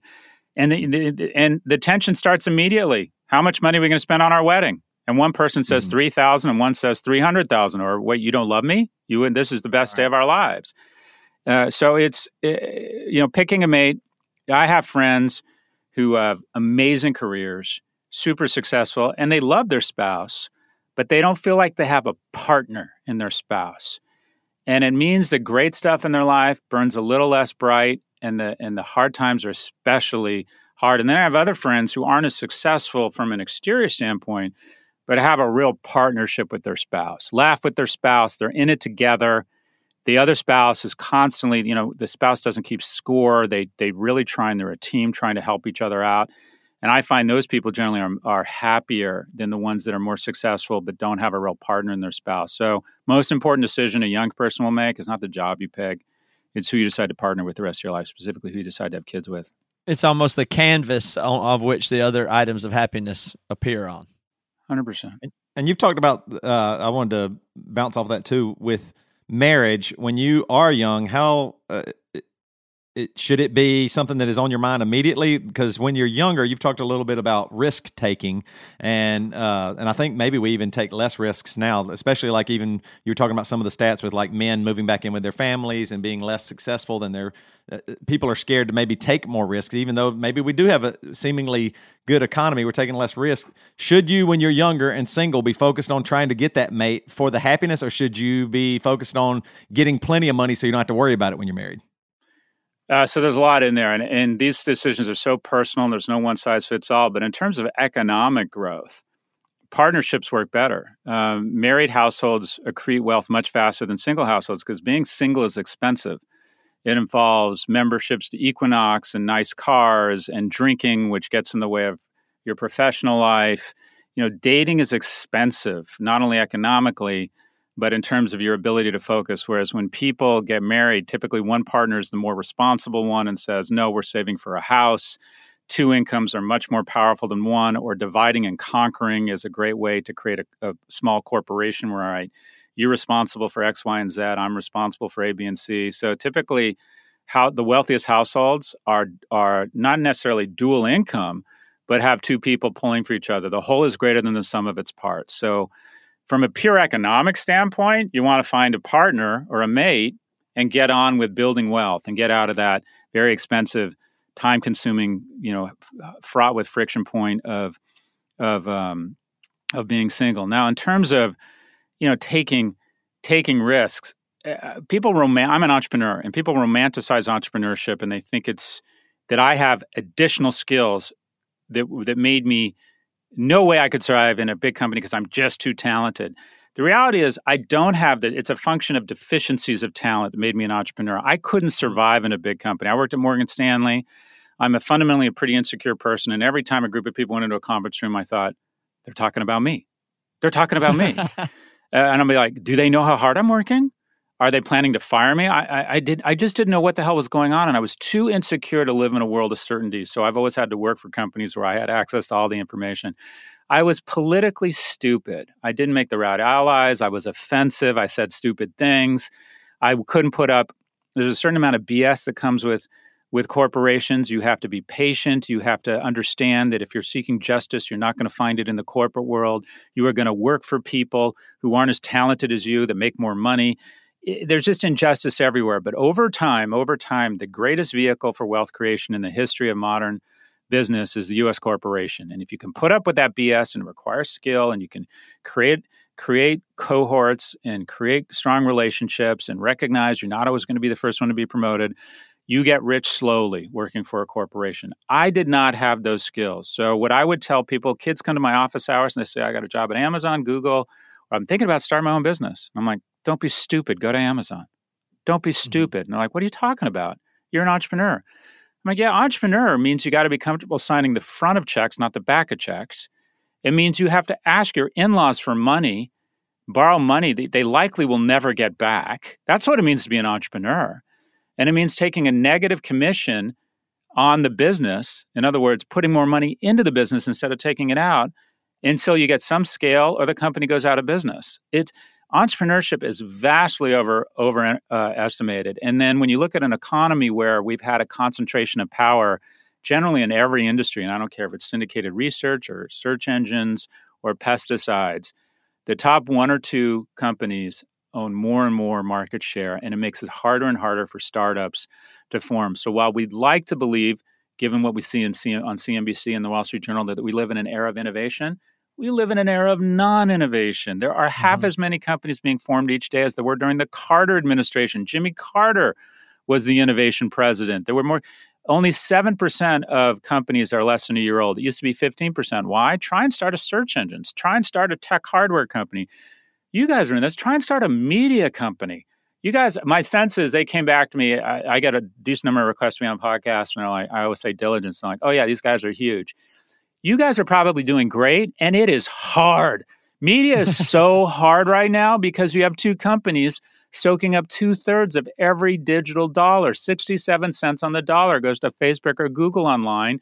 And there are millions of companies fighting over the other 33 cents. And next year, they're going to be fighting over 31 cents because we desperately need to oxygenate the, the marketplace by breaking these big guys up. And every almost every marketplace has turned into a monopoly or a duopoly.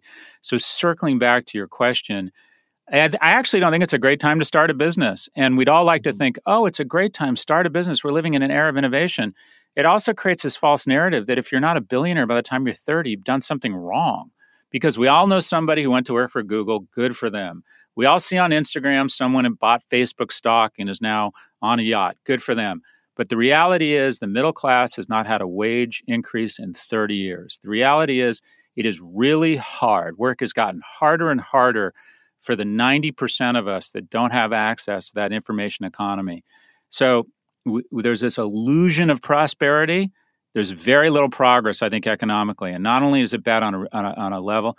I mean, I, I, love ratios. When I got out of use, when I got out of a business school, my tuition was thousand dollars a year at Berkeley. I was offered a job in consulting for a hundred thousand a year, hundred to one ratio salary tuition. Now salary is sixty thousand at at Haas at Berkeley. The average job uh, the average salary out of business school is 140,000, which is a lot of money, but it's two to one. It's gone from 101 to two to one.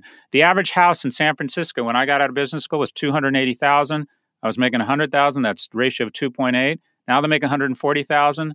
The average house in San Francisco costs 1.4 million. So it's gone from 2.8 to 1 to 10 to 1. People wonder why they want to uh, they want to vote for a socialist. We had socialism growing up in my generation. We called it we called it capitalism. I got free education. Why wouldn't they want their education yeah. for free? And the way they want their education yeah. for free is we they want us to elect somebody that'll cancel their debt. We transfer a trillion dollars a year, which is more money than the defense budget of the United States or Europe, from young people such as you guys and kids to the wealthiest generation in the history of mankind, senior citizens. That's socialism on mm-hmm. steroids. We have a president that's that's implemented tariffs. Tariffs are the definition of socialism. Who's putting pressure on companies to put their headquarters back in Minneapolis? That's a, we have the worst type of socialism right now. We have cronyism, and that is picking national champions and putting pressure on companies. We are incredibly socialist. It's just a question of nomenclature. I don't personally. It's not that Bernie Sanders' policies scare me. The idea of him getting nominated scares me. I think Donald Trump. Now we're venturing into politics, even though you guys didn't ask I think his assault on our institutions, I think his fake, uh, uh, fake religion or spirituality is just is grotesque. I think the North American North Atlantic Treaty is one of the uh, most important treaties in the history of mankind. I think he's tearing at it. I think the whistle call that brings out the worst in all of us in terms of bigotry and misogyny is frightening. And I just don't like the man. I think he's a, a rich kid who has lost money, who has expectant children and is a mean, weird, and, and, what's unforgivable about him, in my viewpoint, I just think he's plain stupid. Uh, so I am hoping. I don't want to vote for a candidate that matches my ideology. I just want the candidate that will win. And, and the number of times and his sitting president has been booted out when there's no recession, it's happened zero times. So I see the only way we're going to get there is with a moderate because you need to turn out on the Democratic side. And I would imagine a lot of your listeners are Republican. But the only way a Democrat's going to unseat a Republican in a strong economy or a decent economy is to turn out the base. And quite frankly, I think Trump's doing that for us. I think the base is horrified by Trump. So it's about it's all about the moderates. And moderates aren't wokesters. They're not worried about Bloomberg's alleged racism. They're not worried about Mayor Pete or you know they're not they're not they're about the economy. They're about you know, they're about, okay, I want moderate values. There's got to be some room in the middle here. They're about bipartisanship. They're about getting legislation passed. So, anyways, I'm supporting, and I've been very open about this. I'm supporting Mayor Bloomberg because I think he's he can bring the shock and awe to the campaign that's needed to get an incumbent president out. The reason I'm supporting Mayor Bloomberg, I have 60 billion reasons. Full stop. And that's he has the wealth. Unfortunately, politics, I don't like it. It's come down to money. That's it, money. And he's got the money to bring the shock and awe to get uh, who I see as a very dangerous individual out of office. If I had to bet, if Bernie Sanders wins, a sociopath beats a so, uh, uh, uh, uh, socialist seven days a week and twice on Sunday. I think Trump will take 38 states. So I'm very much trying to trying to find a moderate uh, that can that can take on that can take on Trump. Do you think is it possible at all that, that uh, Bob Iger would run? They stepped down yesterday, and maybe he would run. So I don't know if you saw. I don't know if we follow each other on Twitter, but I saw that announcement. I'm like, okay, this is a guy. Whoever sees a company that has people drawing Dumbo and Kylo Ren frame by frame, manages the every detail of Galaxy's Edge. I don't know if you have sons, but at some point mm-hmm. they'll force you to go to Galaxy's Edge. That's not the kind of guy that rushes a resignation. Something is going on there. That that I resignation agree. was so rushed. I mean, I don't get it. Something is going on there, and I immediately thought, well, maybe it's something really bad. Maybe he's not not well. And I, he's that's what I thought too. Well, he's been saying lately that he was going to retire in the next two years, and he's been doing a lot of press lately. And he wrote his book, and he's trying to wind down some things. But this thing seems rushed in a different way. Weird. I yeah, thought, oh, so Bloomberg I, Iger, or he's going to run in 2024. What do you think? Oh, I just it felt weird. Bloomberg Iger would be so cool. I think that would. I mean, I would support Bob Iger for sure. And I mean, I'm really scared of him because I think, man, what a power! I think of him as already kind of the most powerful person because I know he is controlling the narratives that our children get. I think of it that way, and I have so much respect for the for his ability to manage at all levels there it's just fascinating. I just can't get over what he is capable of. But it makes me a little bit nervous. But on the other hand, that would be awesome. I mean, I think that would be the type of person that you could really. I, I think that's reasonable. He's already has that much influence over all of our lives all the time. We already he already has that much influence of our life. So let him do this too. Is the way I would look at that. Well, you guys are much more in touch with the South than I am. What are your projections? Who? What happens uh, with the uh, primary uh, in South Carolina? What happens? Well, I thought they said that Biden was doing better than than Sanders there, and and I think that makes sense because the Southerners don't really like people from Vermont. Period.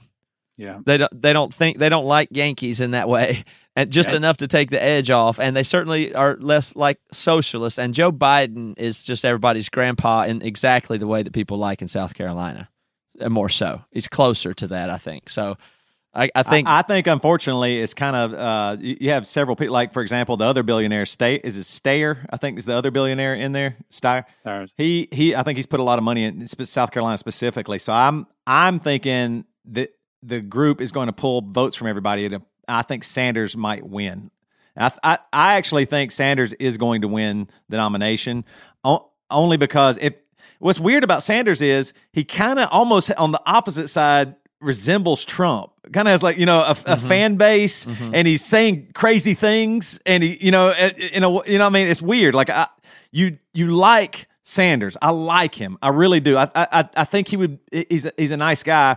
I think there's certain things nobody understands socialism. I know just in uh, researching you, you talked about uh, happiness. The top seven happiest com- uh, countries had something like socialism in common. Seven of the ten happiest that. nations on earth are socialist.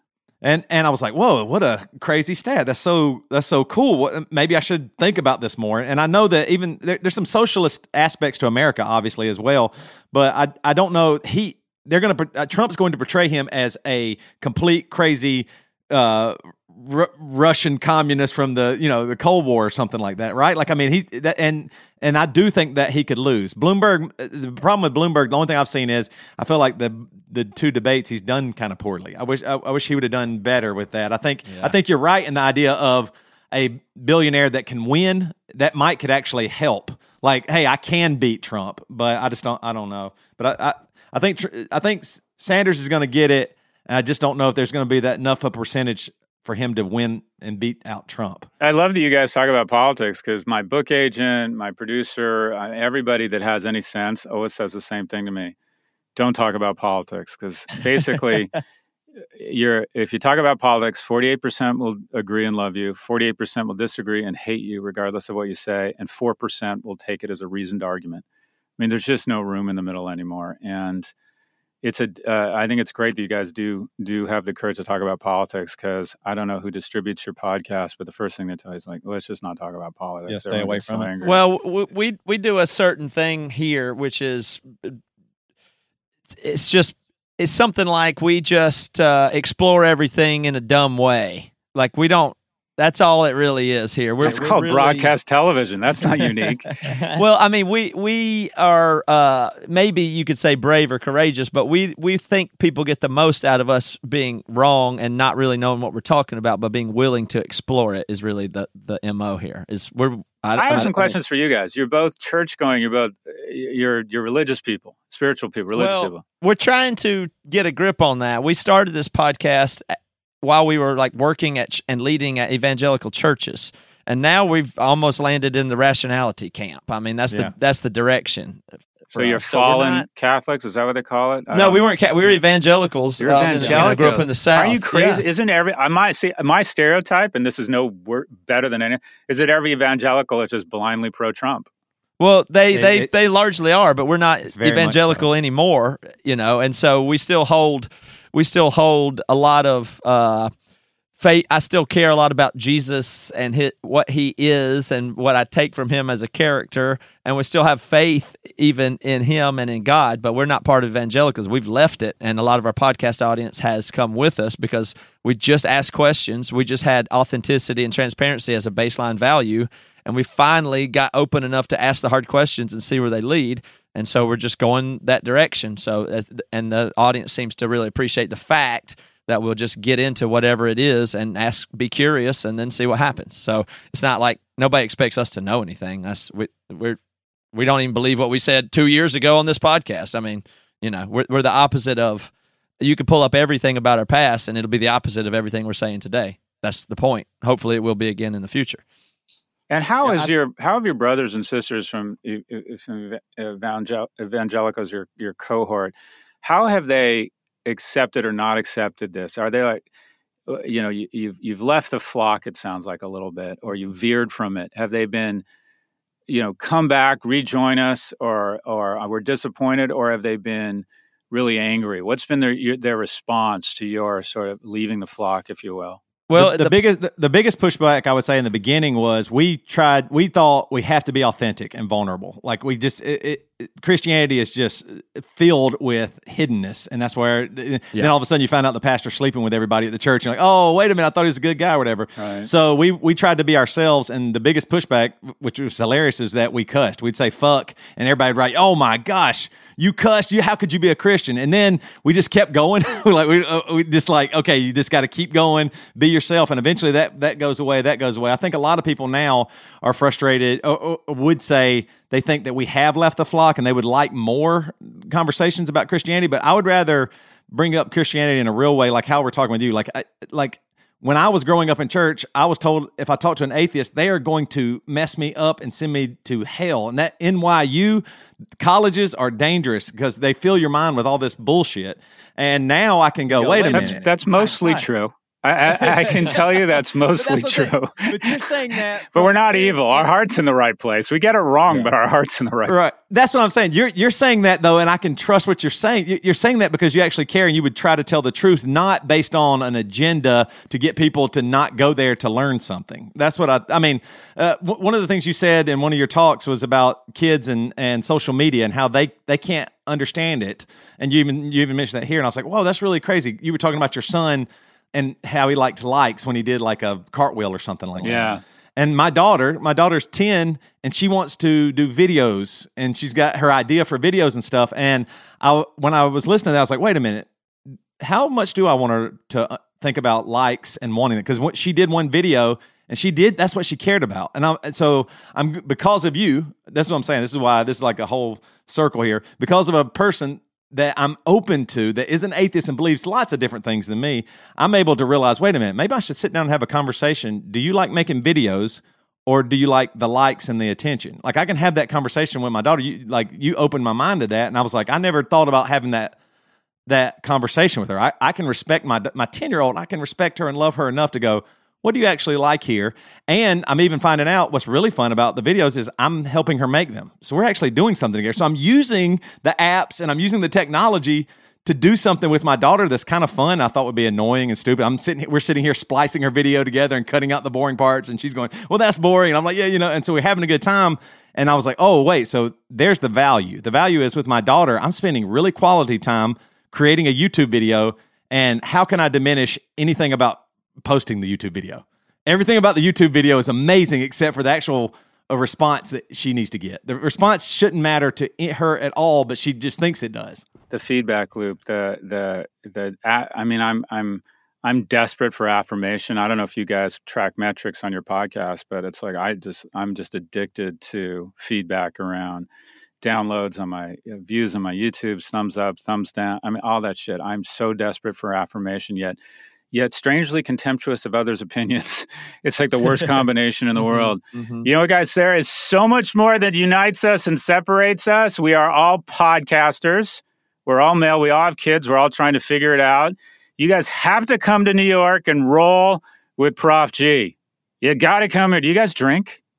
Oh, yeah. Well, yeah oh, well, then you're definitely yeah. coming to New York. It's the world's best place for working, uh, creativity, and also drinking. That sounds awful to say on a podcast. we we got on a health kick recently and have spent spent some time not drinking. But it'd be nice. It'd be nice to come to New York and and, and go out and, and do something with you. Nothing worse for your mental health than physical health kicks. Nothing worse. Yeah, we, we uh will be in New York. We're in New York usually two or three times a year playing rock concerts, so we can do it.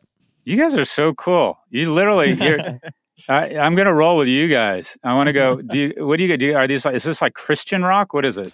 I mean, it started that way. I make fun of it that way, but I mean, it's not. That's not really what it is anymore. But we just we accept every bad label people want to give us, and then we keep going to build our own environment. That's really all we do. Yeah. So we measure other people thinking we're silly, and say that must be the right direction, unless we continue to just to head that direction. That's kind of the idea.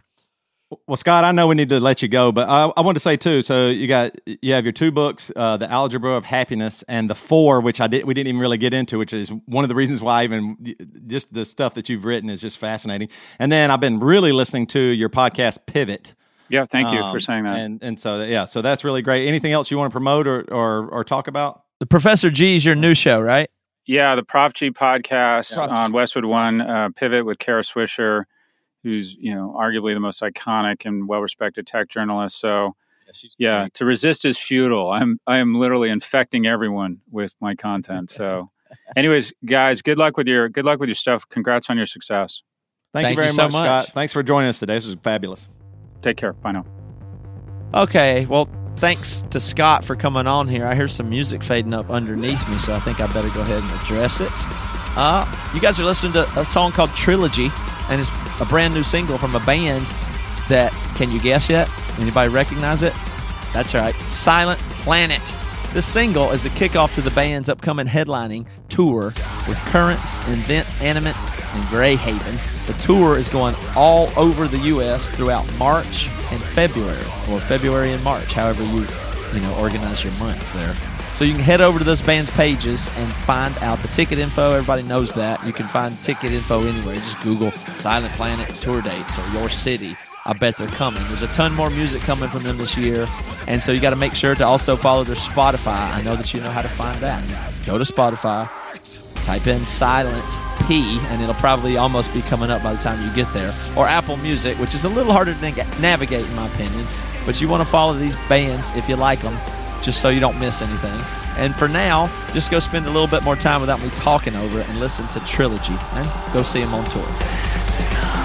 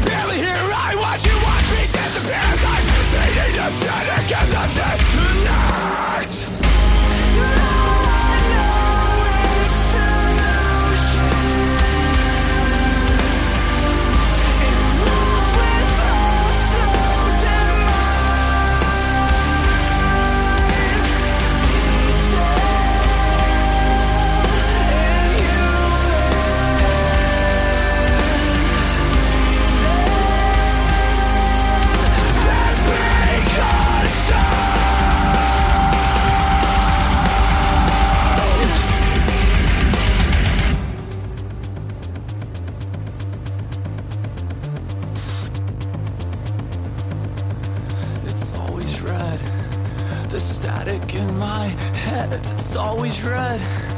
The static in my head, it's always red. The static in my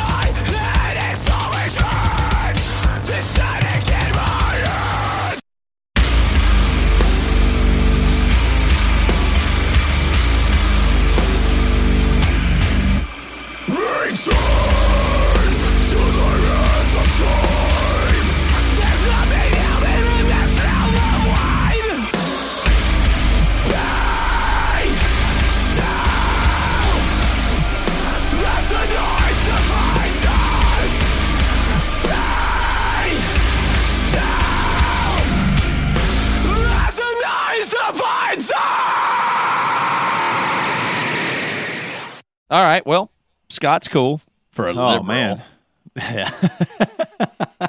For a dim, uh, what did- what did my dad call uh, atheist uh, progressive Libturd? Uh, yeah, yeah, a libturd probably or something like that.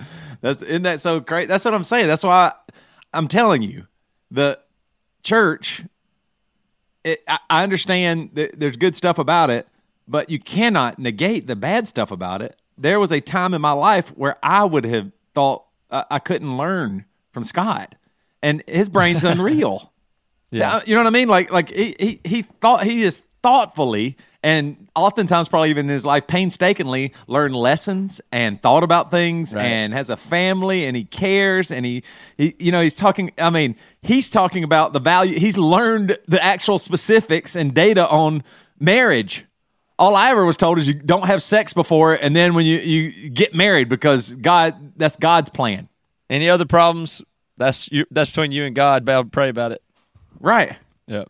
I mean, so uh, I mean, it's not like that's what I'm saying. Like he he has, if you, that's what he even said at the end. I, oftentimes there probably isn't as much difference in people than you think, but if you you got to give people a chance to learn, a lot of his probably ideas and principles line up ex- exactly with the Bible or what it was taught, but in a way that is actually data driven and well thought out and not agenda driven which that's you know i wish we'd have more time to talk about tech and you know his book about facebook. I mean some of the stuff that i, I encourage our listeners to go find him scott galloway wherever because he just talks about social media and the big four um, apple and facebook and amazon and google and we didn't even get to this and this is one of the questions i wanted to ask him because i thought it was just phenomenal in one of his talks he says Google is the most incredible super being ever created, and some of the questions that are being asked on to Google now have never been asked on Earth before. And I was like, I wanted to find out more about that. What is that like? But we have created something that is, in a sense, godlike that answers all our questions. Hey, what does it mean if your if your baby is coughing like that? You can type that in, and God, in a way, answers. You need to do this, this, and this, or this is what it could mean. Here's the treat. You know, here's the you know what. what let me prescribe this uh, uh, routine to do, or whatever it might be. And I was like, ah, this is so. What a. I mean, going into talking about AI and and what what is happening with the with the internet and with everything. It just I was like, man, I wish we could have talked about that more because that's very true, and we didn't even get there. So I don't know if we'll ever get to have him back. We just had an NYU professor on the show, and it was just it was great. So That is funny. Well, let's tell them about the BC Club then. If you got some names of people, you won't believe this, but after all these years, people are still Yeah. joining. So I that's mean, it, we, yeah, we've been I doing this know. podcast since 1988, 89. We were one of the first podcasters ever, and uh, here we are still. yes, and people still getting around to joining now, which I find Yep. as you know, uh, moving. Ken Ulrich, Jonathan O'Brien, Shiloh Warner, Jake Ross, Kyle Fogarty, Tyler Hoagland. Thanks for joining, Tyler. Sean Williamson, Sean Willison, and Spencer King. Appreciate and these that, guys. and I've been I've been really thinking a lot about the BC Club and why people have listened to us for all these years and all this stuff, and I- and I I really do appreciate it. And I think one of the things, like we were even talking with Scott, they people know there is more, and you've been told so much stuff in your life, and there has been content created and agendas being presented that have told you maybe who you should be and what you should be. Speaking of, which is our the BC Con is going to be titled something like that, basically, like who what who, you know Who are you? Where did you Where did you come from? Is according to the world, and and what does the world say about you? I'm you know it'll be more concise than that, but I really do think that people deep down inside know there's more, and that if you could just give yourself a little bit of rope to listen more and hear people out and see where they're coming, you would you'd realize you're not that different, and maybe they have valuable ideas, even if you do have differences. You always will have difference with somebody. That doesn't mean they're your enemy or they're evil. I tweeted this on uh, at Toby Toby Joy Joy on my Twitter account uh, that the church told me that uh, sinners were evil and they're my enemy. Right? That's what I was told that that, that they're my enemy now, Mm-hmm. and now that's what our politics is as well. A, a, Yeah. a, a Republican and a Democrat are enemies. They they are not. uh, It gets away from Americans. They they're in fact thinking the other side is trying to destroy America. And I mean, I'm like, wait a minute. You you know this isn't true. You know that a Democrat or a Republican isn't really trying to destroy America. Now they might be misinformed and they might be wrong about their a certain belief or whatever, but the goal isn't to destroy or hurt. I don't think. And if it is, then let's figure that out. But I mean, we got to have better conversation. That is why I think the BC Club is so valuable. Is folks that are open to thinking there is something more. And of course, everything we say isn't right. I mean, I'm sure. I mean, they talk so much shit about me. It's unbelievable, and I'm here still standing because it's probably done a little bit in love, and I like that. So, man, I'm all jacked up from that from that Scott. Man, I I- got my my. If I, if I did my, I'm gonna check my pulse right now. I bet it's unbelievable. That was a very fun fun Well, episode. you, well, Toby, the whole episode was good from the beginning. You came and uh, you had the idea for what the episode was going to be today, and then you came with statistics and numbers. that just made my Me. heart so happy. And you knew stuff, and then we merged into a conversation with another smart person that likes numbers, and we you held it together the, the whole time, and and you Uh, If did pr- most of the talking on the episode today, and it was really great. if you'd have told me in 1992 that I would be talking about uh, statistics on a, something called the internet, Yeah, with I- somebody I- like that. yeah. I, I remember in 1992, I was sitting in my geometry class and couldn't even pass it. and if you had told me it's just statistic, geometry statistics, right? Isn't that the same? Isn't that what that is? All Yeah, right, we'll see y'all later. There you go. I'm pretty sure geometry and statistics. That's all. the same. It's like the same thing, right? You know the number stuff. I mean, it's it's math.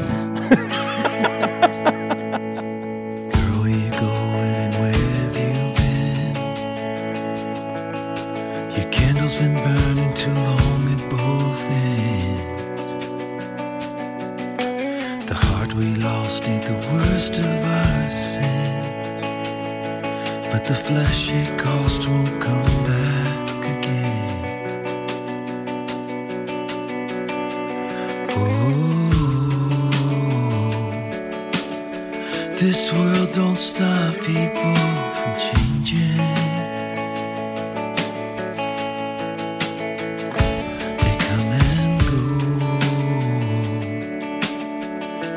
It feels right, but you're just rearranging